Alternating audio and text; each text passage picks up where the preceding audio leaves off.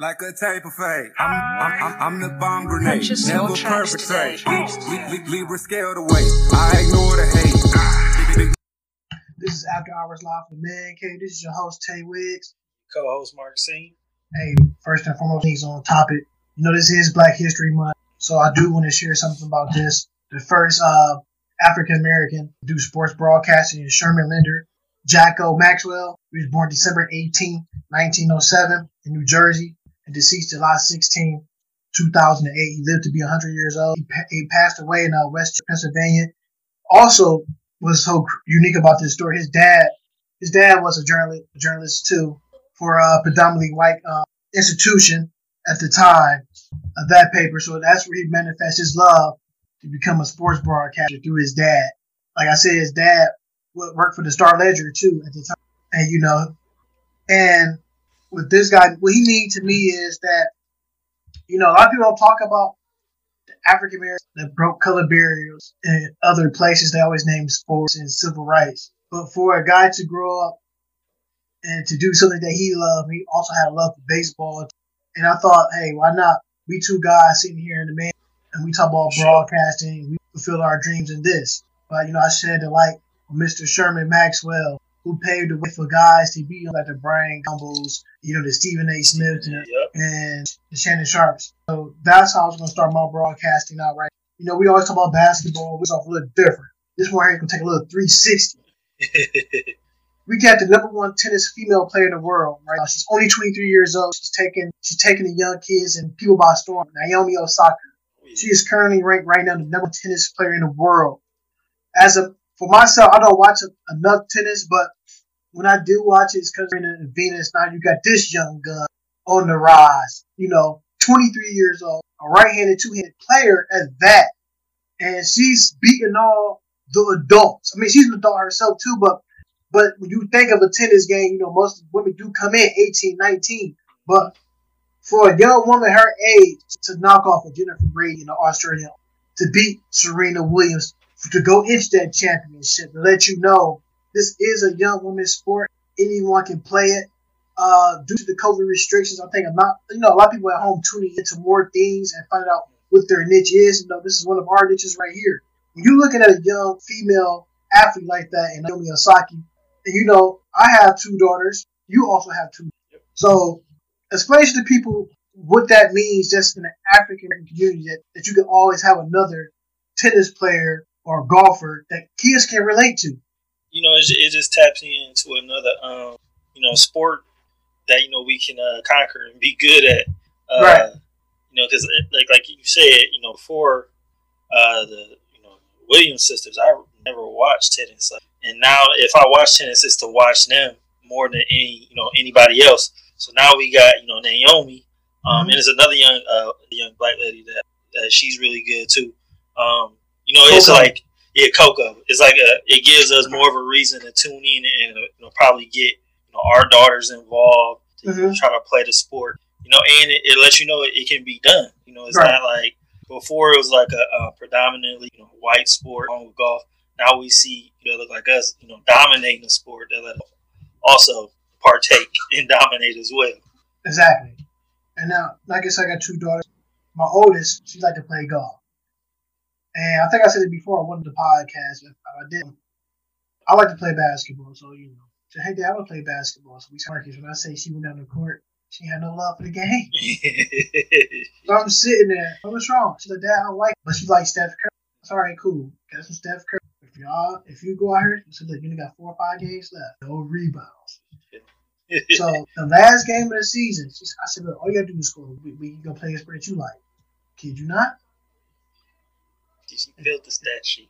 Yeah. Two rebounds. And she was happy. You know, for me, it wasn't just about the points or that, that made me happy. The, the thing was, I challenged her to do something, and she had to do something better. A lot of people say, wow, two points is not enough. But at the time, you're talking about she's nine out at the time, she was like six or seven.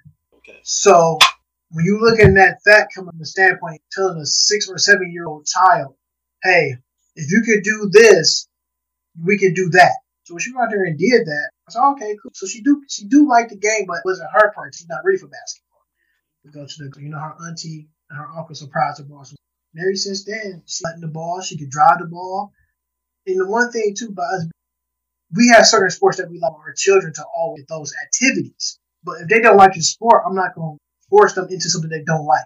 The whole thing I want to do is, if you don't like it, what you want to play, because this is what you have to live your life. I can't. You cannot live your life through your child.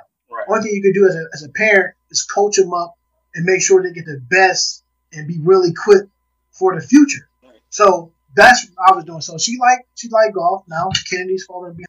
Now she likes golf. So it's so funny. My wife already said DJ not playing football. not, DJ not playing football. Excuse me.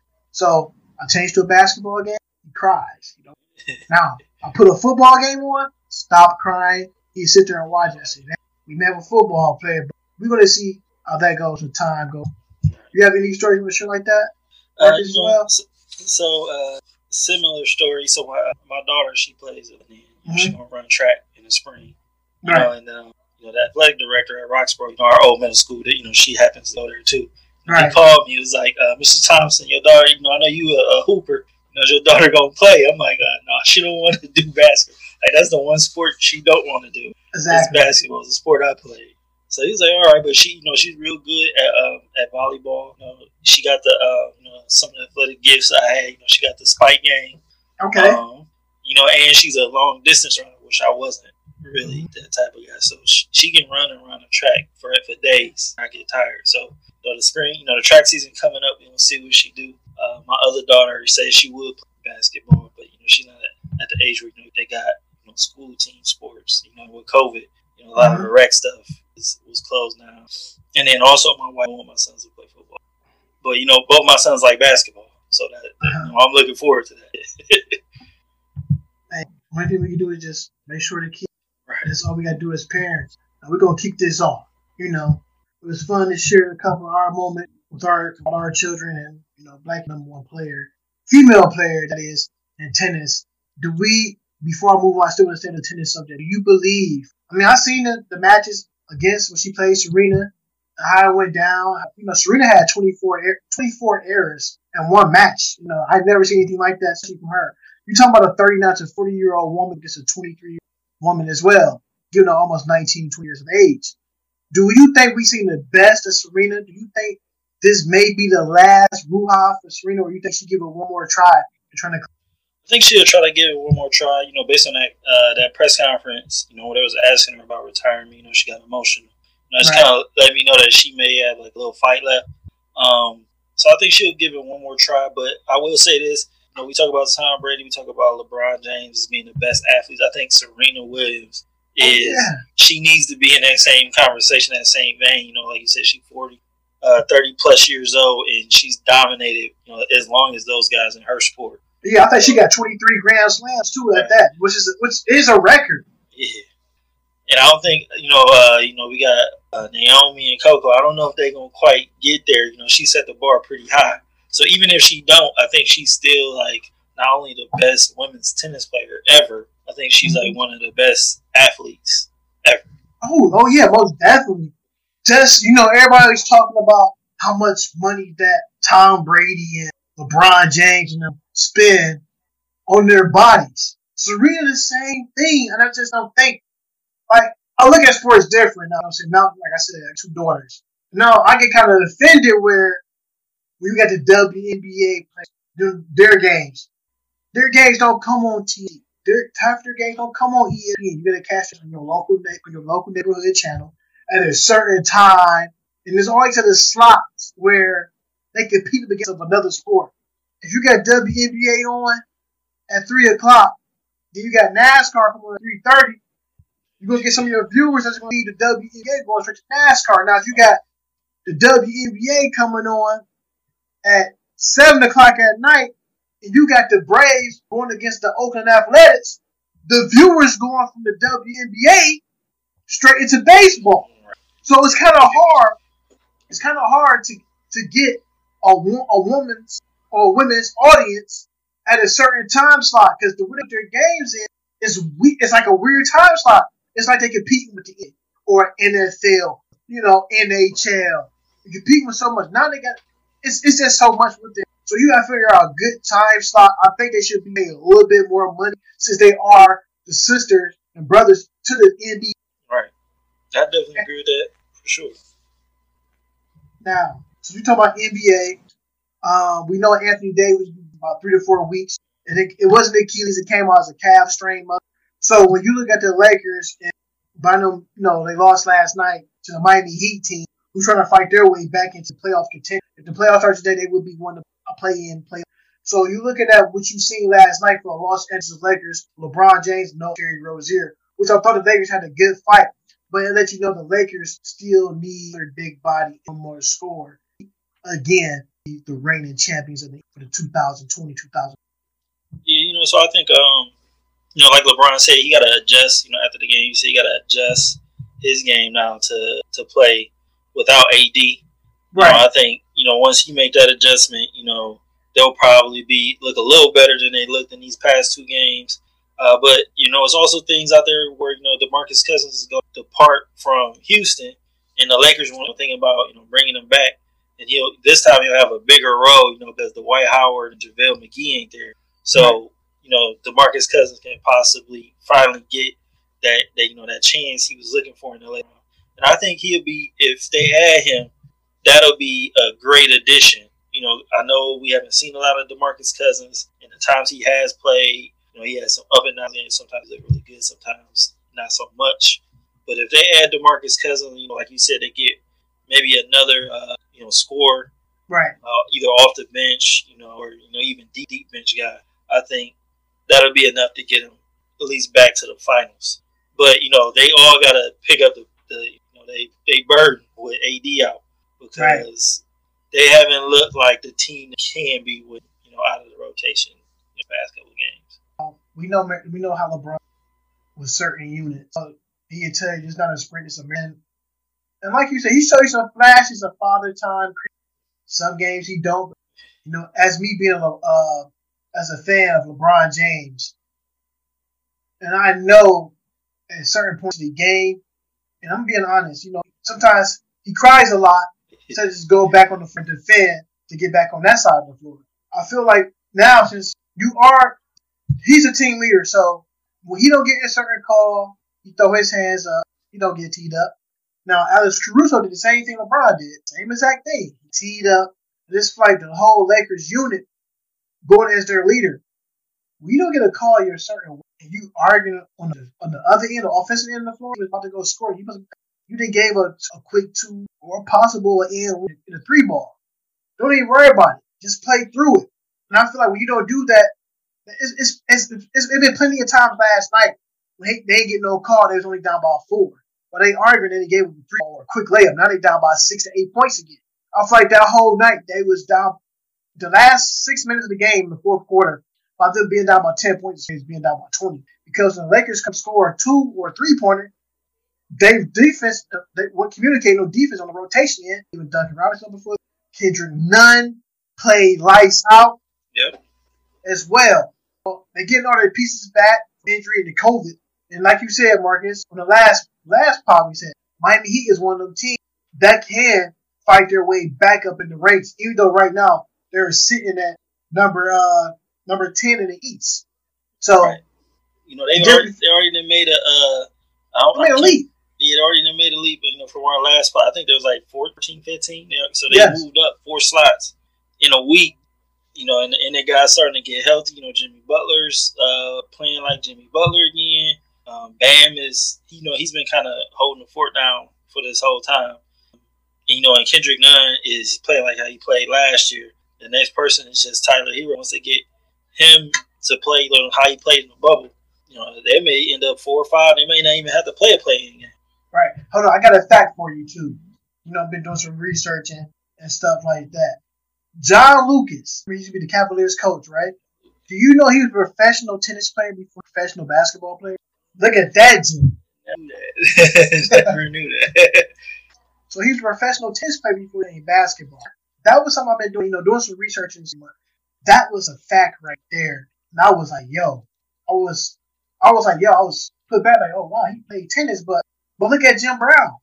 He played lacrosse at Syracuse. So you know what I'm saying. It's still some things that you know, other things that you should know about the athlete before they came the athlete that took over the main sport. While we talk sit here talk about basketball and what the Lakers need to do, what what big man is out there on the currently that be shipped on the market uh, if they want to make another uh, another title run. But I'm gonna say that later when we get agency in uh, the trade deadline. So the hottest team right now in the NBA is Utah, sitting at 24 and six. Ever since Shaq made that statement about Donovan Mitchell in the last statement, you feel like Donovan Mitchell has took initiative to take his game to another notch. When Shaq told him I don't think you have what it takes to be to take the game to another level. Now remember, I think I'm, I'm going to pick Shaq's brain. Um, the reason I'm going back and pick his brain, I think he said that because at one point in time, the Utah Jazz, I think they were like, I think they was at one time sitting the fifth or third seed at the time. He didn't feel like Donovan Mitchell was playing his capabilities to get back where they was. Now remember, Bubble Donovan was a problem and a headache. Sir, he sure was. so now, what he's doing now is taking his game. He's being more aggressive. Now, when Shaq said I've been watching Utah, like I said, I get NBA League Pass. I enjoy every bit of it. But when you go around, like I said, I go around watch different games. In certain games I see him play, he's been more aggressive. Not on the offensive end, but defensive end. And that's why he's getting MVP type of votes and MVP type of praises around his peers around the league. What he doing on the on the defensive end, because we know he can do the offensive end. We know he can fill it up like it's nobody's business. So when you look at a player like Donovan Mitchell, what do you see to him to get to that next level if he want to win those peers over? No, so like you said, you know, stepping up on the defensive end. Um, you know, uh, they lost to the Clippers. Uh, was it Thursday? Mm-hmm. Um, but I like what I saw out of him that last two minutes of the game. You know, the Clippers had the lead, but he just wasn't giving up. You know, he just kept at it, kept at it. You know, he hit a few clutch threes where you're like, dang, I can't believe he made that to get the game to a three point, you know, possession by possession game. So that's what it's going to take for him to win over. Like, I'm not taking this L lightly. Like, it's not going to be easy. I don't care if we down by 10 with five minutes to go, 15. I'm going to keep coming. And he kept coming at the Clippers. You know, right. like I said, he hit them two threes to get it within three. Um, you know, and it, it just, he just didn't get that last one to go. I think that's what we need to see out of him um, going forward. You know, because they've been coasting. You know, they've been blowing teams out. So we need to see him in more close game situations where he's going to will the team to win no matter how everybody else playing. Right. Another team, also, I'm going to go to the East. We'll go back and forth. So you go to the East. You know you got the Philadelphia 76ers right now in the East, 20 wins and 10 losses. But the other team, mm-hmm. I'm, I'm, almost like Stephen A. Smith. no. Let's be honest. The Brooklyn Nets, 19 wins and 12 losses. Before the trade, they was 11 and 6. Now, after the trade, they 10 and 6. So you're looking at where, you know, you're missing Kevin Durant, you know, some hams well. And this team, when they played against the Lakers, I think that was a Sunday. They played the Lakers that Sunday. And a lot of people were saying, but even myself, like, can this team be equipped enough to play defense? Can they do that? We know they can score. We know they can. We know they can erupt anytime like a volcano. When you when you looking at the Brooklyn Nets, you looking all right. You look at the paper, man. I don't know. Kyrie and James Harden. Not only James Harden, let's give that man some respect. That man, Joe Harris. Joe Harris. He is the best buckets. catch and shoot shooter in the NBA. He's ranked number one. He definitely is. He taking over that uh, that Klay Thompson shine. Man, man, and two, not only got Bruce Brown, made fun of him, called Bruce Bowen, but actually he been strapping up on the defensive end. He, he make you strap up. And who else? Who else been picking up? Too? That man James Harden, man, definitely picking the slack up. Yeah, he's and, been doing his matador uh, defense. No. You know, his Olay. He he been trying to stay in front of him, which is better than what he normally does. Now, one thing I did hear, listen to on the to it on, on one of these little podcasts, James Harden said kind of frustrated Houston Rockets, knowing every night I have to go out there and score 35 to 40 points for us to win. So when he said that, I thought about it, okay, if if he goes sit on the bench for, they got like a, a 10 point lead in four minutes, you could be done by 15 points and no. So that whole time, when you out there now, you come back and make a little debut, come back in being on the bench. So you gotta go in your head, all right, man, I gotta really on my bag. I gotta go on my Duffy. and figure out how can I bring this team back and win. So when you when you put all that together, like, oh, you got a point there. So now you go to Brooklyn and play with people he's familiar with. You know, him and KD play together. Stages the OKC Thunder. Day. Of course, they play together. They right along with Kyrie Irving. They already they already got that cohesive together. When you looking at those three, and I like what Kyrie did. He said, "You know what, James? Be the ball handler, two guard." I said, "This boy Kyrie he's split." so now James Harden can dribble, make the moves, and get open. Guess what? It's an easy game. Kyrie Irving is by far the one of the best finishers in NBA league history. Like the way he lays the ball up. I don't know how you making the ball at certain angles off the glass. But you can tell yeah. his dad. You can tell his dad, Mr. Irving, took time with Kyrie to get it embedded in his head with the repetition. Hey son, you're gonna have defenders out there bigger than you. You got something smaller. You gotta find different ways to score this ball off the glass. I'm gonna give you another best glass finisher in the cup area. I'm gonna tell you right now, Tim Duncan. Care where he is, is on the floor. That once that ball hit that glass, it's money. Kyrie's a finisher. Tim Duncan a finisher. That's why I say why don't we name in certain categories of being one of the greats. Tim Duncan, as people call you Timmy D, man, you are you probably by far, like I said, my favorite my favorite player hands down is Kevin Garnett. Always, you know, he's a power forward, but people are like, who's the better power forward between those? For me to be a KG fan, it's a, it, it would be hard to tell you, man. I can't say I'm gonna say Tim Duncan just because the hardware he has, the the hard the hardware that he has, it does it does it, it does a little bit more for you. He, he can get his team over the hump. You know, KG had to leave Minnesota to get a ring. He had to leave the West. Certain players had to lead certain ways to get to go to the championship ring. Well, it's, it's, it's, it's, you know that's acceptable. But man, Tim Duncan's ways and Kyrie Irving and Brooklyn Nets, once they figure everything out, and get them another big man, that team right there could be up for certain teams, not on a nightly basis. Wait till playoff time comes. You talk about they might do they might do a four four four four four. I'm not talking about the Wendy or that new Burger King special oh, either. Right. I mean, I definitely agree with that because if, if they get a big man, that that's like the uh, the key. Like Khaled, that's the major key. If they get major. a big man that is more versatile than DeAndre Jordan and everybody's healthy, they're coming out the East. Uh, I know people want to, uh, you know, and rightfully so. Joel Embiid having a, a hell of a year. You know, he just dropped fifty. Just dropped fifty. You know, a couple of days ago. Fifty is not going to be enough because Ben Simmons can't shoot, and they have all the shooters on Brooklyn. And it, it just won't be enough if yeah. they don't get any more offense other than Joel Embiid. Yeah. Speaking of the 76ers, I'm glad I was about to talk about. You took the words right off. You know, Joel Embiid put the 50 burger with no cheese. and two, I think they did that without Ben Simmons. Now, what I do like about that offense they running up there in Philadelphia, you know, with Doc Rivers, Joel Embiid is playing more aggressive. I'm getting live in this camera. He's more aggressive. He's not scared. He's taking heads off. And the one thing I do like, he only take about two threes a game. That's all I need him to. do. Everything else is under the basket. Once once Doc said, man, put him in the basket, you cannot be stopped. You got a floater. You got a nice little handle. You got a nice fadeaway. You can finish with the best of them. You can't. We can't even name ten guys right now that play basketball in the NBA that play that center position that's going to break it every night like he does. Not ten. I mean, I could probably name four, but not ten. Besides Jokic, Jokic. the Joker can put up a fifty burger before. So, yeah, yeah. yeah the big man at, coming back, man. The big yeah. man coming back you looking at you look at the 76ers, what they doing. Like I said, I said it, I said it last year, Marcus. Said Tobias Harris, man, for him to be to sign that big contract, he has to play like the big. He gotta put up. He gotta give me 20 plus. And so far, guess what?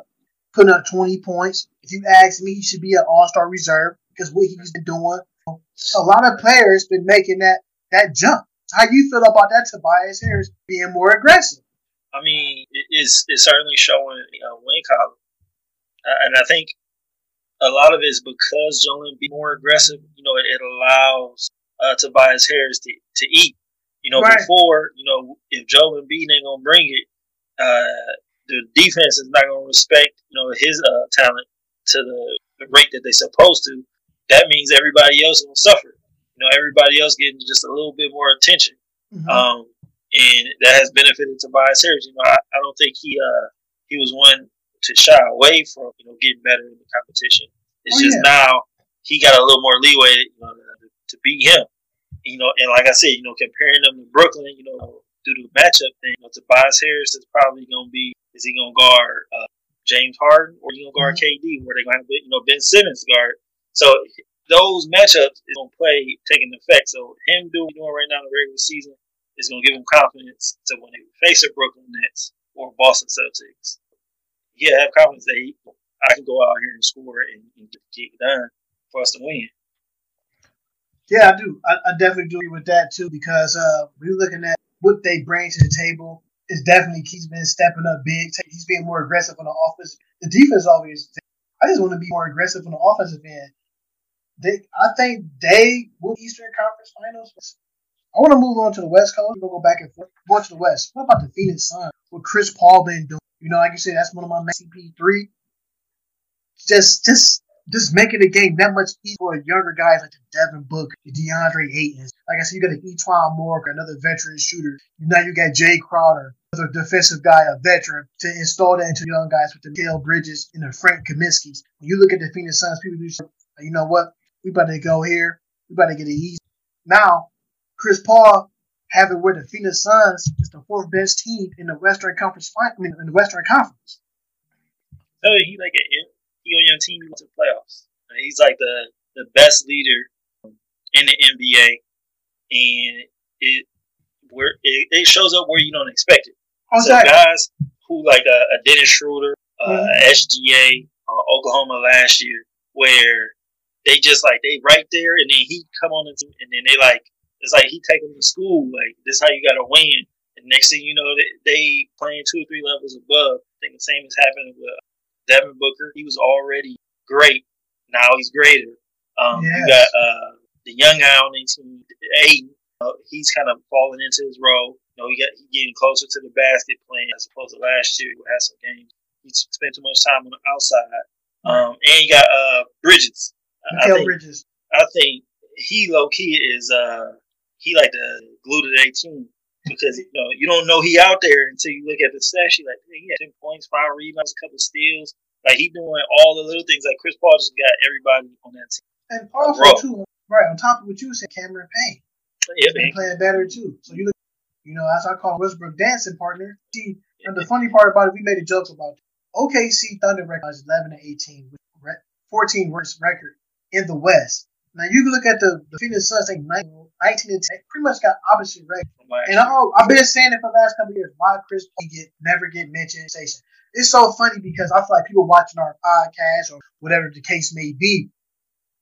I go tune into certain local outlets or sports outlets, okay, and they say the same thing I just said, and I said it before them. Remember, most of the time we quote on post on a Monday morning. So I'm looking at that. I was like, yo, I could be on TV, or we could be on TV talking the same the same exact thing just because do you really think these guys really sit home and really watch 20, 30 games? It's impossible. They got too much going on. They got endorsements. They got to do this. They got to do that. Commercials. Me, I got the luxury. I can sit at home. You can sit at home. We can go through the quick game recap and see how what, what happened and transpired. So what I like about what I'm what we doing here is that this is real authentic. This is what we do. This I write down notes. Ain't nobody force feed me nothing. I have a feel for the game, what's going on.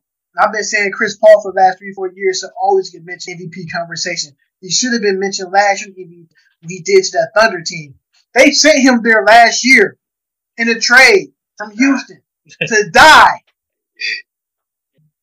And he came back and brought that team to the dead and put them in the playoffs.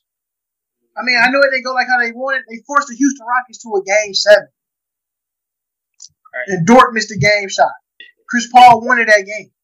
But as I can see it vividly in my head, he rushed the shot. He should have head faked James Harden because James Harden go for head fakes. He had to come of seconds. He the head faked him, took a dribble to the left or to the right, and could have cashed it in for a three. They'd have won. So, and every since then, Chris Paul know what it takes. He know he got another killer in, in uh, Devin Booker who can take over again. See that guy put up a 70 hamburger. But Chris Paul should all mention. I like what he's doing right now with those uh, Phoenix Suns. Him and uh, like I said, it's always good to have a, a coach on the bench, but you have a real floor general on the floor coaching guys in certain ways to be to get shots, which is all, uh, that was key. Because as soon as he got traded there, the first person he called was Devin Booker. We got to get some continuity now. I got to be familiar with your spots on the floor. That's what real veterans do. That's a vet. Right. Hats, hats off to you. Now, Marcus, these Milwaukee Bucks, loser of their last five until the other night they won again. Now, I said it before, say it again. It was a seven foot bum. I mean, I don't care who don't like it. And you're like, oh man, he's tripping, blah, blah, blah. I said, until y'all gotta sit down and watch a 48 minutes of Giannis Antetokounmpo, and y'all tell me what, he, what, what does he do? Bro, um, Okay, and Yeah. Euro step and dunk. He's long. He's tall. He's tall. He hit one three pointer. Somebody said, "What? He can shoot?" No, he can't. It just happened to go in that night.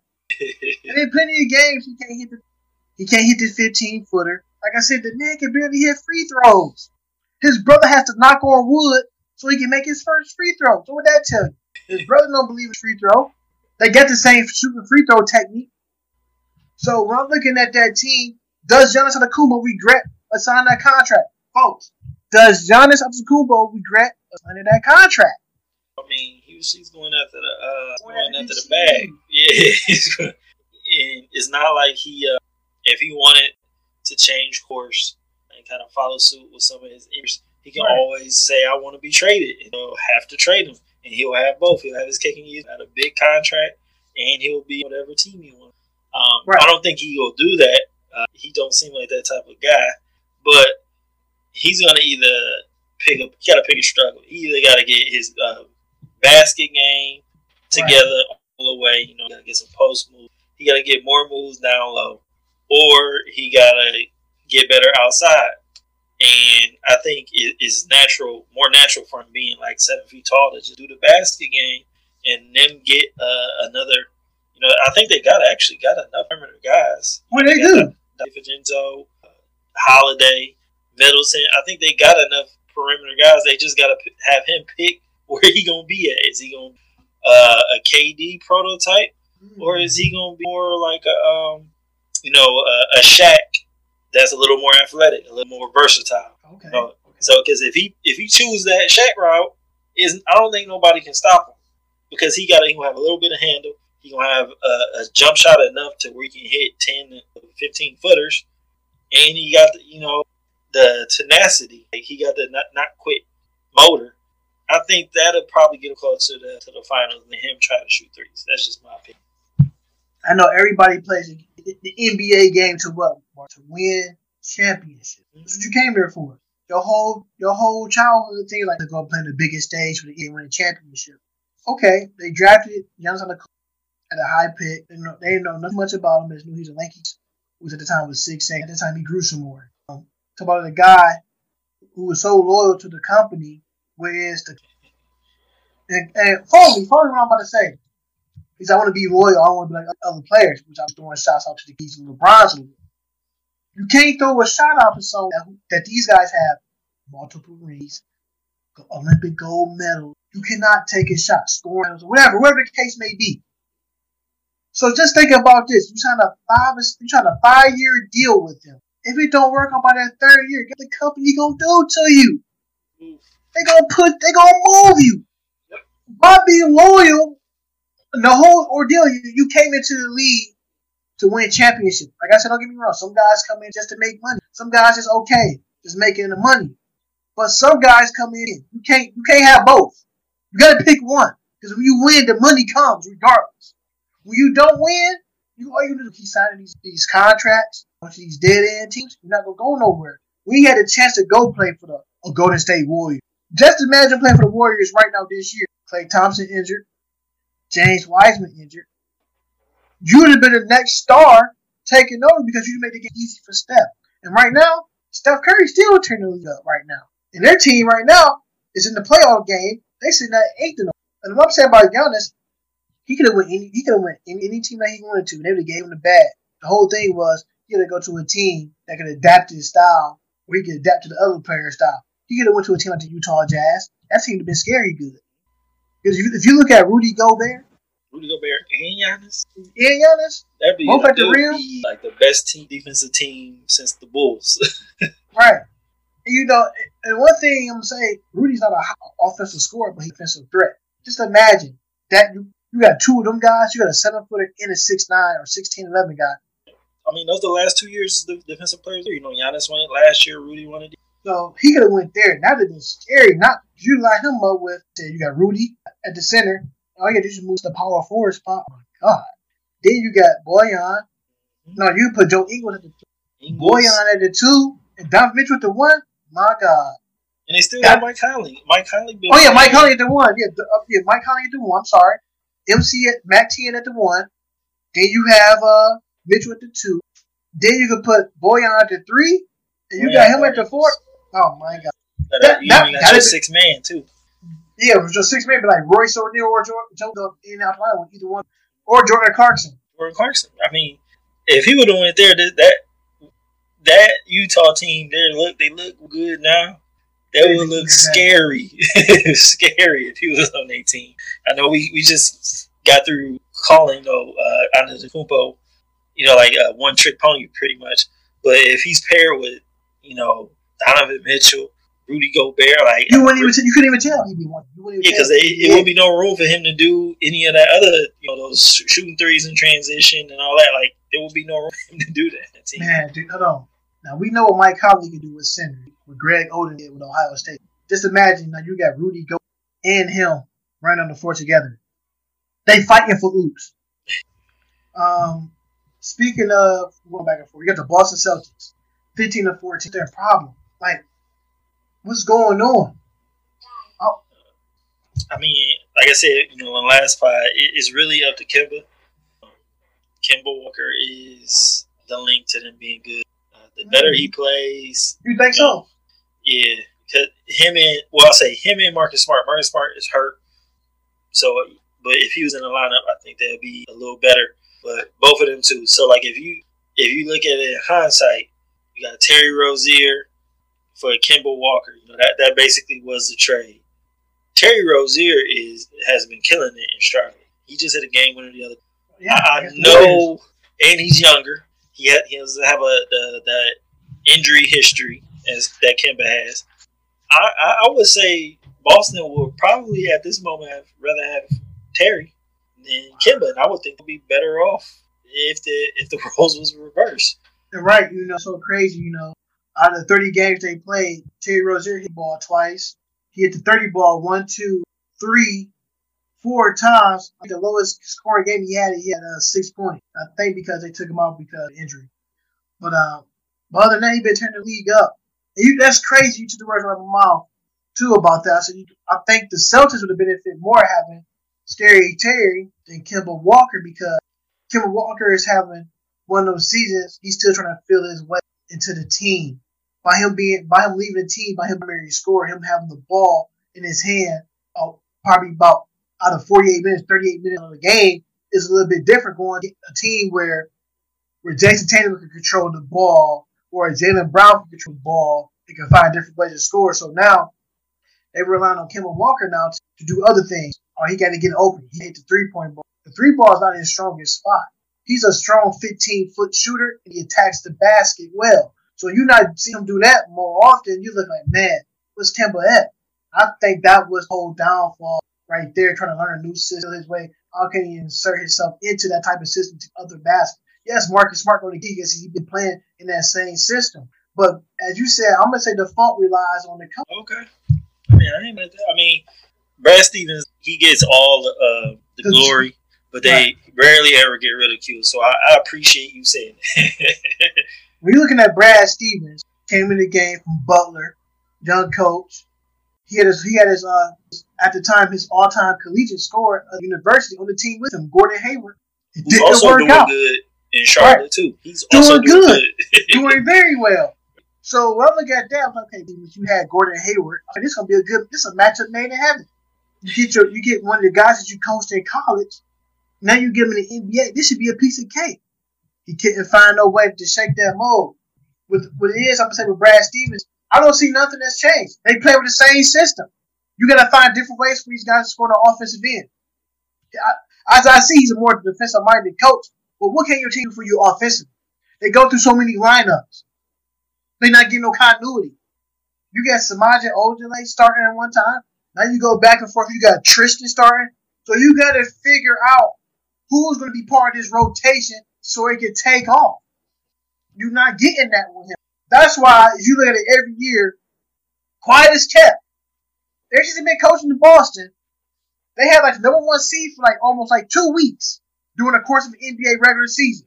They are no better than a four or a five team in the East. Every year, they always finish before and five and cannot get out the first round of the playoffs most of the time. Last year, they made it to the Eastern Conference Finals. They was in the bubble. They went up against Jimmy Butler and them boys. And just I remember that game, you know, that game went down. Jayson Tatum was having a lights out game to that block at the end of the game uh, that Bam put up on the backboard. So they got to find different ways to get different guys to score. And I always thought it was a problem, but they had a good problem. But at the same time, they got to move Jaylen Brown. I think their front court is too crowded. I mean, I can see how that would make sense. I mean, either move him or, or Jayson Tatum, one or the other. Um, but then they would have, they would certainly have to find a void for that because those two are really the reason why they ain't really six or seven. Right. You know, is Jaylen Brown and, and Jayson Tatum because they've been kind of keeping it, you know, uh, They keep their shoulders heads above water. yeah. Now, that's the crazy part, Marcus. If Boston lose two games, do you know these guys can drop all the way down from the fourth seed to the to the 12th seed? I mean, the East, that part of that area of the East, uh, it like It's jam packed. It's like New York traffic. is like a game or two difference, and the teams ain't really all that. Um, I would say different as far as talent. Like they're all equally talented. You got Toronto who, who made a jump. We talked about Miami who made a jump. Even the Charlotte. Knicks. Who made a jump? The Knicks making a jump. Uh, it's like all those teams are like really evenly matched, paired. You know, uh, injury or a team going to win streak, they they up to four or five. You know, four or five as opposed to being ten or like. Right. You know, you got two surprise teams in the East: the Charlotte Hornets and the New York Knicks. Now, now, last year, no, the year before this, around this time, boys, I ain't gonna say name, but shout out to. He's like, "Yo, Dante, you got these tickets? They apply for the Horn. You know, we go down every year. We want to, so we go to this luncheon. Luncheon. We sit down. They got Nick Kupchak for the after Rich Child got fired by Mike Mitch Kupchak, actually a product of UNC. He actually played for the Tar Heels. He went on to be he was a Lakers GM with the guys of Kobe and Shaq and those players. So you know, we sit down, we having lunch with these. You know, I'm hobnobbing with some with some you know with billionaires. To be honest with you, they had like some questions they was asking the fans. But I raised my hand up, like yeah, you that right there. So you got any questions? Like, I was like, all right. Kup-" I said, hypothetically speaking, this is a real question. I'm not like I said, I'm no TV broadcaster, no analyst. This is what I do right here. I say, Mr. Kupchak. I said, first and foremost, hypothetically speaking, I said, by you taking over the GM spot of the Charlotte Hornets, I know you're bringing in Tony Parker. Tony Parker is not the player that he was was. Did you bring him in here to help groom Kemba Walker to become a better pro, show him different things off the court? That's my first question. This is my second question. So I only got two questions. My second question is, what are we going to do with this Nicholas this Nicolas Batum contract for the five year 120? Because you know our city, you know I'm from Cleveland, Ohio, but I've been living in Charlotte for now it'd be 10 years this year. I said our city, since I've been in Charlotte, we want to go to the playoffs. We're not satisfied just getting there. We want to win and make it past the first. I said, but Nicolas Batum is not playing up to his standards of a five year 120 at that time. The guy's only averaging at best at that time was eight points and four rebounds per game with three assists. So he now kid you not, Marcus. Big Kupchak did just like this. So that's a good question. I wasn't expecting one of those type of questions. He said, "You don't work for the media, do you?" I said, "No, sir." You got a, he said, "You got a business for that. You got an eye for that." He said, "But to answer your question, um, he said we noticed what's going on with type of certain contracts. You know, in due time we will deplete those contracts out, and we want to see more from the teams. You know, he said, I know you guys tired of seeing the team lose. You want to win product. I said, who? I said, I said, yes, of course. I said, everybody want to win. I said, I right, people? They're like, yeah, yeah, yeah, yeah. So as they going through, they came back to me. It was like, so how do what you, what you think the Hornets? should-" I said, at first, I said it's gonna be hard to have a five year deal, twenty million dollars for a player who's not producing. It's hard to move a contract like that. I said, well, if, I, if I was a GM, I said, listen, if I was a GM, I'll wait till we get down to the fourth or his fifth year of his contract. I would try to eat that contract up, either release him or move him, because I feel like if you if you trade him away, you still have to play that player. If you release him, you can at least eat the twenty or twenty five million dollars of the contract up. You don't take a hit in cap space. He said, I, I like that. I, said, I definitely do like that coming from a fan. Do you know, Marcus? Two years later, which was last year, of that contract, we had the fifth year. They released that dude. they ate that part of the contract up. I sit back at the house and like, look, I could have been a GM on the Charlotte Hornets. and it's so crazy that I was in Chap. We was we had that lunch in Chapel Hill in the Dean Dome, eating lunch with them.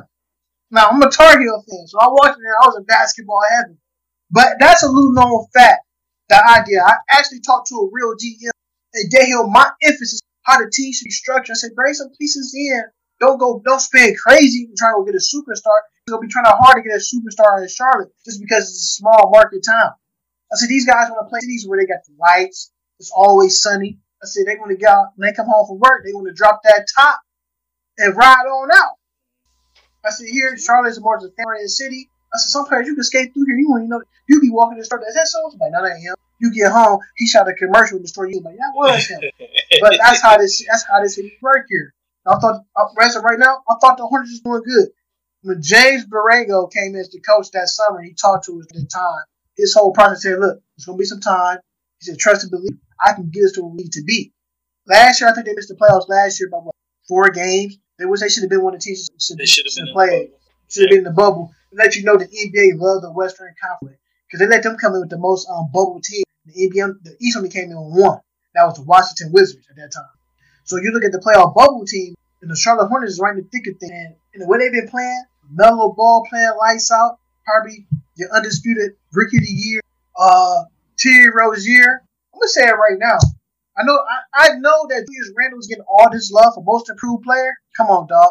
Terry got to go up there. No, I'm gonna break it down. He got to Through 30, right, through 30 games, Julius Randle's average, averaged 23 points per game, 10 rebounds per game, and five assists, which is almost 66 a game. He's averaging a double double. Can't take that away from.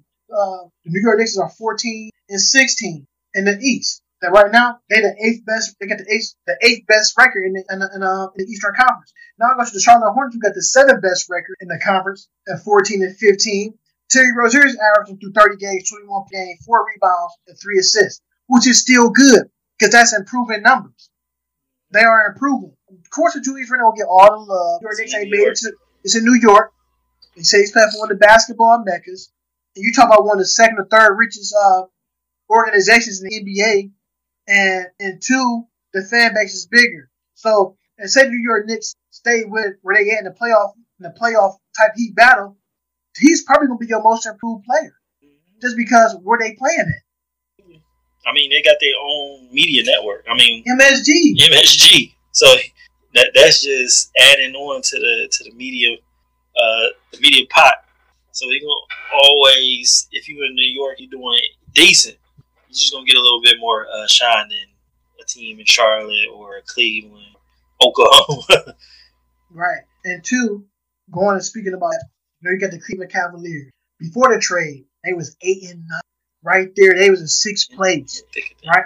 They was the thick of things. After the trade, boy, they was like a stock market.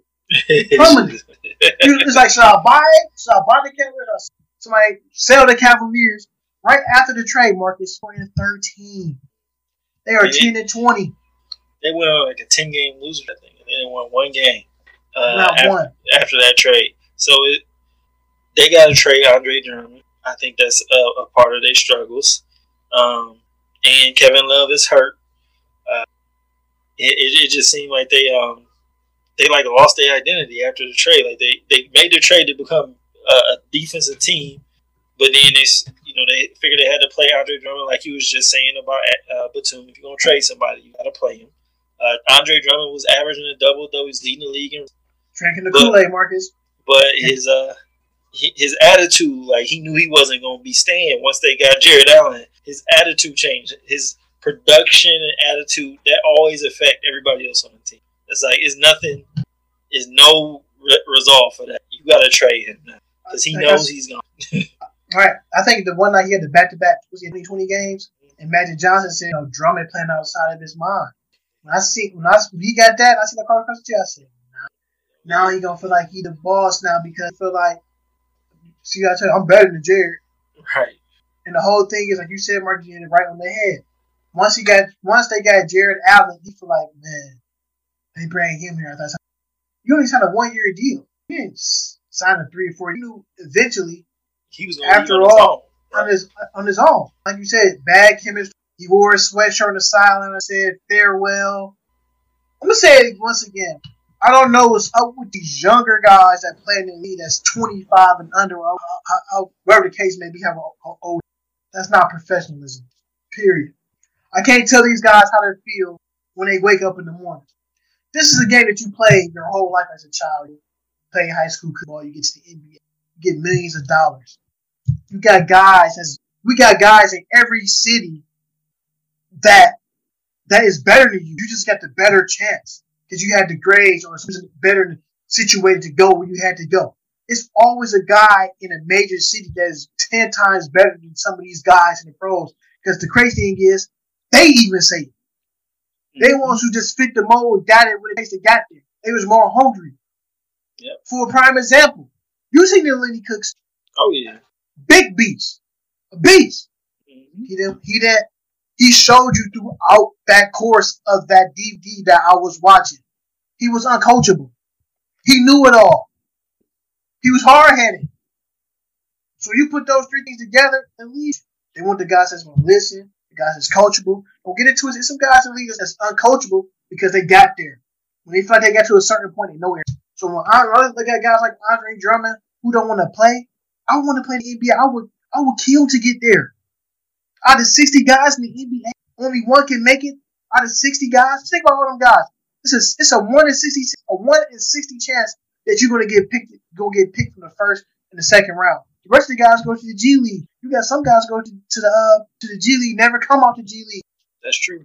I mean, so so what do you think about what Andre Drummond said? I mean, um, you know, after they played the Cavs, you know, Andre Drummond. I mean, Andre Drummond, DeAndre Green, Draymond Green. Shit. Draymond. he, you know, he came up and it was like the team should be vilified because they came to a mutual agreement with to sit and you know play because you know earlier in the year James Harden, you know, he did he went very similar. He just wasn't, you know, he was putting up stat, but he was a, a malcontent. He was a bad chemistry guy on the team. Um, and he said the media, you know, scrutinize him, but they won't scrutinize the team. So how, how you feel about what, what Green said?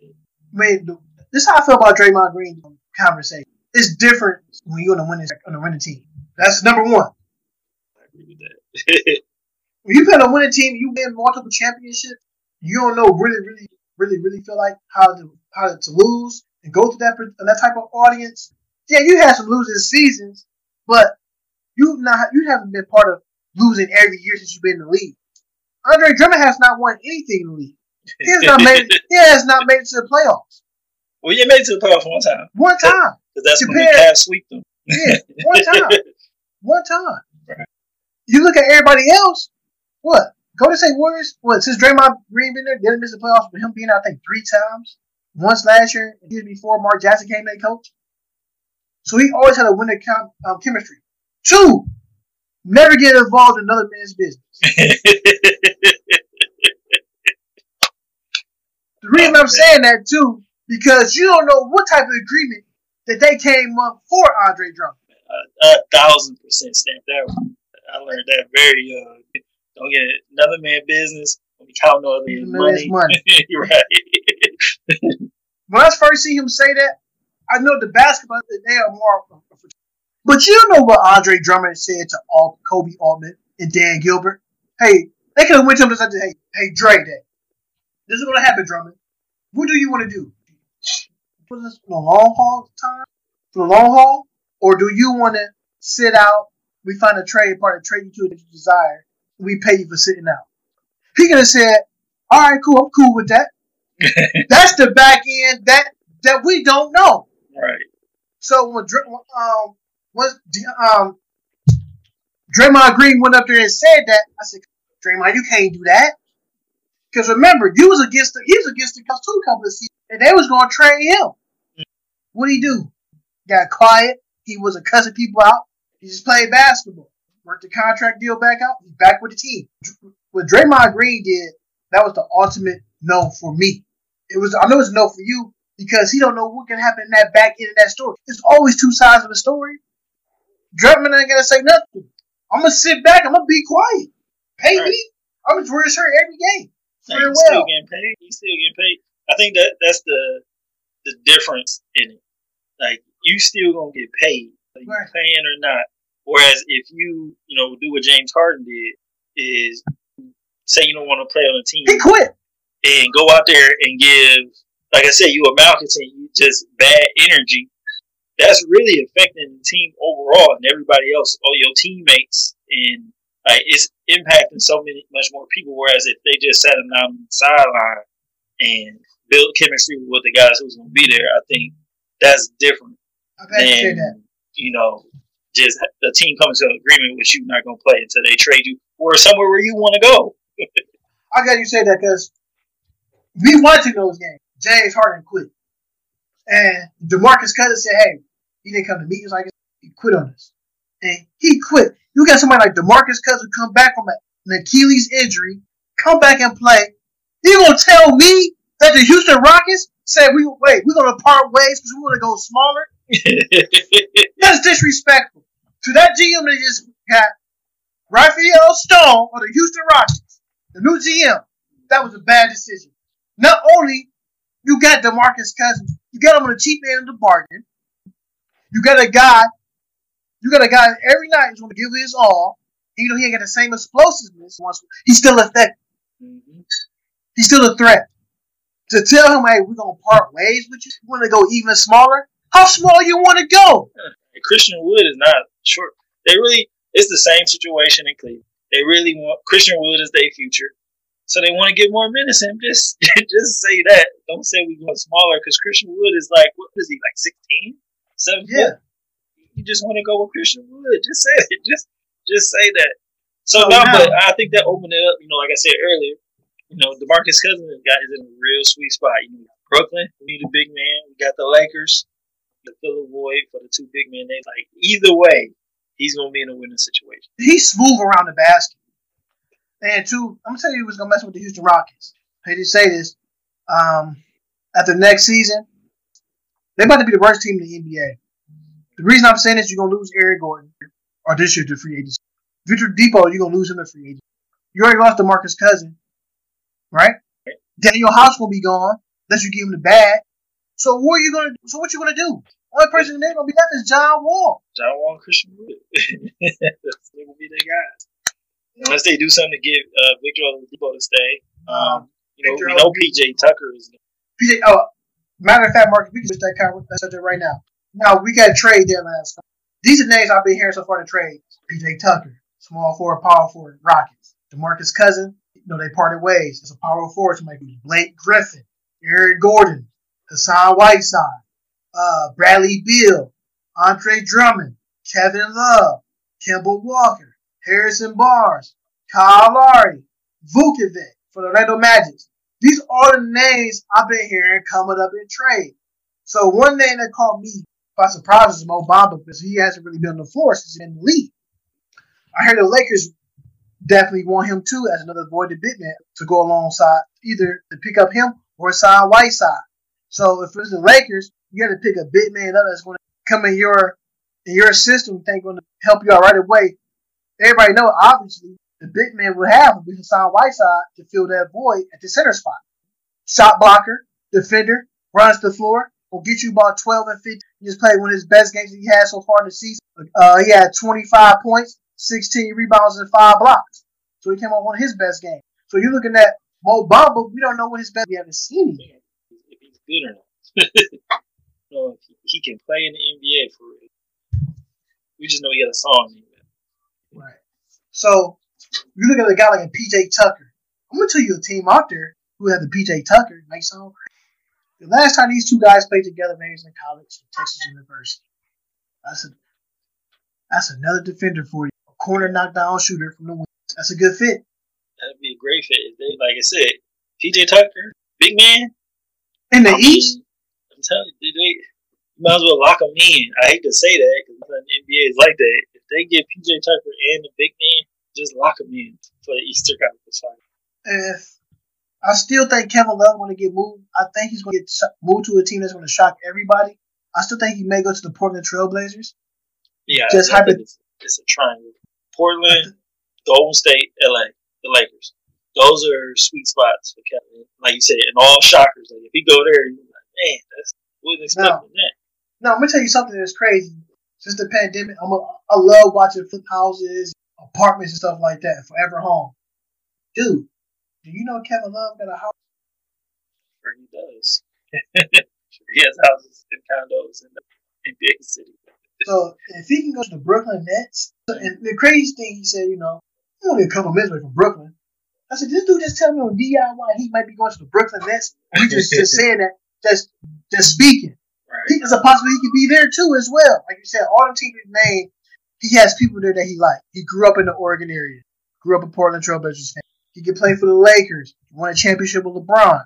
He could play in Brooklyn. He won a championship with Kyrie. Ample stops for guys like that. A guy like Kevin Love, where you want to go? Because Dan Gilbert goes, you know what? You're, you're the longest senior captain that's here on the roster that won a championship besides Matthew Dellavedova. Where you want to go, Kevin? Oh, here. Let's see Kevin something out.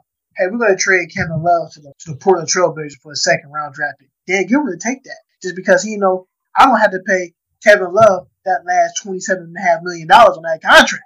Right. Absolutely. A trade they may come through. I'm saying it's going to start everybody. Probably Harrison Barnes may going to move. Now, if he goes to the Boston Celtics and they still keep and they can still keep uh Jaylen Brown and uh, Jayson Tatum and Kemba Walker may get moved probably to uh to Sacramento or maybe a three or four team trade. I still think something's going to happen. I do think I do think the Boston Celtics are going to find their way to move Kemba Walker and have Marcus Smart start their point guard spot. you might be true. That, that may be, that may be uh, foretelling. We'll see. Just look at what they gave up. Look, when you ask people who better between Terry Rozier and Marcus Smart, the mind the people will tell you Terry Rozier, but they kept Marcus Smart. You know why? He's a defender. They ain't got to worry about him scoring out there. But if you bring somebody else to score, like Kemba Walker's not finding his way, and he look at times throughout the game, he look frustrated. Him looking like, all right, Danny Angelo, right, what can we get for Kimball? For sure. Bradley Beal still make. I'm, I'm not. I'm not fooling with. So he want to stay here. That's the right answer for the media. He's doing the opposite of you know what we just talked about earlier. He's going out and to everybody involved, he want he want to play his play, good chemistry guy. But deep down, is probably is it, he want to go to a winning situation. he want to No. go to a winning. I know they they won some games, so then like I said, they they back in that ten through fifteen range. So things can turn around. Like they win a couple more, two more games, They right there. They, can be another. They can be back in the bubble. But the crazy thing is, no, they about to go through a brutal stretch of their schedule. Do we see the the crying Bradley Beal, or we going to get the dubs? We don't know. I still think they're going to trade Bradley Beal. We don't know to where. Lakers can't give up much. Lakers already squeezed for cap space.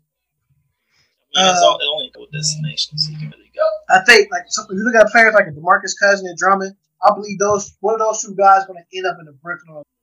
It depends who make a move first. If you're going through a stretch with Anthony Davis, and so far without Anthony Davis, I think two wins, like four losses. It's, kind of tough.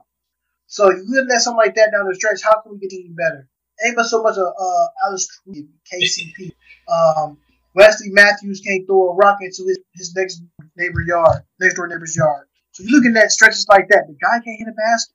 It's uh, it seemed like they got rid of Danny Green and picked up Danny Green again. Least, at least. So the Lakers need to do is they gotta come out from the bench. When they play Giannis Antetokounmpo's little brother, we gotta see what he got. I'm sure I he know got y'all- something. He got something to take. I know y'all believe in THT. I know Oh, we yeah. got the. He Look, been getting some run. I'm looking at that. Looking at players like that. I'm like, we got the G League against these players. Only one G League player been called up this year. That's Max Strus from the Miami Heat. That, that, that's a good nugget. So only one player been called up this year. For, When you gonna call some more up? Why have these guys play in the G League for six or seven seasons and they ain't never been called up? You don't know what you have over there. Pop ain't scared to call these guys up. Pop, Pop find some gems. Yeah, he does. So when I look at players like Aaron Gordon, Aaron Gordon get traded from Orlando Magic to a playoff contender team.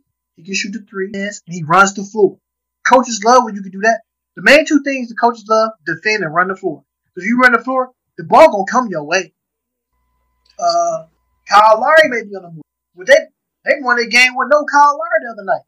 VanVleet and uh and Norman Powell. Norman Powell came off the bench and hit his career high with 31 points. So you're looking at stuff like that. I'm looking at different things at different angles. Um, like I said, Blake Griffin's another guy. He goes somewhere and stand out and be to a contention team. Like I said, he's he's not the player that he was. Like I said, this guy hasn't had a dunk since December 2019. uh, you know, once he dunked on that Kia, he ain't been dunking on Kias no more. Trying to jump on the phone, but Look, Marcus, we're gonna wrap this up. All star snubs as starters. I'm gonna say these names. You tell me what you think. Chris Paul, Damian Lillard, Donovan Mitchell. it- it's not enough spots for them. But they all should have been. I mean, you can make an argument that they all should have been starters, but I, I would say, um, based on the stats, you know, because you know, you know how we feel about Chris Paul, we kind of biased towards him. Yeah, he's But- fourth because the fourth best. Dame got this. Dame got the fifth. Donovan Mitchell with the number. Damian Lillard and Donovan Mitchell is no way that they shouldn't have been starting. Would Damian Lillard been every night while CJ's Killing. been out? Out. There's no reason why he shouldn't have been a starter. Donovan Mitchell, number one team in the in the West. Why is he not a starter? It's it's the fans' fault because you know we do the voting, so they they got this attachment with Steph Curry. Steph Curry been balling. I'm been not balling. saying I ain't saying he ain't, but what they do to LeBron every year for MVP, saying, "Well, it's about the year someone's having." We know Steph Curry's great, but these guys are having a better year thus far. You know, Steph Curry is having uh, a nostalgic year, but it's not as consistent as those guys we mentioned. Yeah, right. And on top of that, too, they got a thing in the league too. On certain days, you vote the votes. Now remember, NBA is global. So if you got a smartphone, if you go on a website, you gotta realize of a player like, like I said, for prime example, Luka Doncic, who's right on the Dallas Mavericks right now, 13 and 15. He's from a small country. If those people in that whole country you vote on that day, if it's 300,000 people in that country and they all voted for him, just say everybody in that country voted for him, that's nine. That's nine hundred thousand votes, Marcus, for the next couple of days. That's a million votes that Donovan Mitchell or Damian Lillard got to compete. with. You got to remember, in the West, who's voting for those really them guys? Utah, nobody's really gonna be voting like that. They gonna vote for their guy, but they're not gonna vote every day. Mm-hmm. that was It's like- a small country. Like Yao Ming was right. Look at Yao Ming. He's leading vote getter every year in the NBA when he played. He had the whole China bagging him up. China's voting. That's like that's more 1.3 people billion. than, than New the York. United States, right? So you can't. So there's no room for that. You're gonna lose. Um, one more thing, Marcus. I know we did our thing with the MVP conversation. Most improved player and Sixth Man a year. Who would you get that to right now? I would give uh, Sixth Man to um, to Jordan Clarkson. He been balling. He, um, you know, he just in Cleveland. I think he, you know, because he was in Cleveland, LeBron was the only people to pay attention to him that much. But he was doing those same things he's doing on hmm. Utah in Cleveland. Exactly. He's just doing it at a more consistent way on, on a winning team. Right. I, and the crazy thing is, Marcus, looking at Jordan Clarkson. So the worst scoring output that he had so far was nine points. Everything else between the higher. And so far, he had a 40 point ball. He's been, like you said, Marcus, the whole thing of been consistent on the offensive end. And not only, too, he's been trying to play deep. The one thing he has been running on better is he has hit the three into the hole way more he has in the past. He's way more craftier, which I like to see that now. Well, what about your most your, uh, your most improved player? Most improved. Uh, I'm gonna go with Terry Rozier. I just think he's going underrated uh, as what he's He's doing in Charlotte, yeah.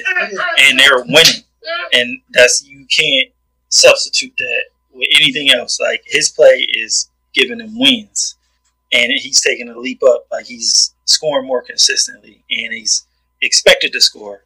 Whereas in Boston, it was like a plus if he scored. Now he has to score. He has to score to win. Yeah. So Terry Rozier been stepping it up. like I said, averaging 21 points. And not only, like I said, well, a couple of games back to back. I think so far in this, in this four or five guys has scored 30 or more six consecutive. One of those players now. The other player that he had was Kemba Walker, who was doing it last uh, the year before last when he was I'd say, for me, say Terry Rozier. A lot of people want to say Julius Randle. They are neck and neck. But record wise, if you had to go off record wise and what they do on a dominant level, how they made the team, Rozier. Can't take nothing away from because he played on the All Star level, which who may be an All Star. Terry Rozier may be an All Star. You don't know. You don't know. Um, but I do like what I see from both of us from that perspective, from that end. Anything else you got to tell the people before we wrap it up? No, just thanks for watching. Keep coming back. Man, thanks for watching, man. Hey, everybody keep coming back. This was me and Mark. on that note, we're gonna wrap it up. This is After Hours Live the Migs. Co-host Mark Senior. We out of here. Peace. Peace.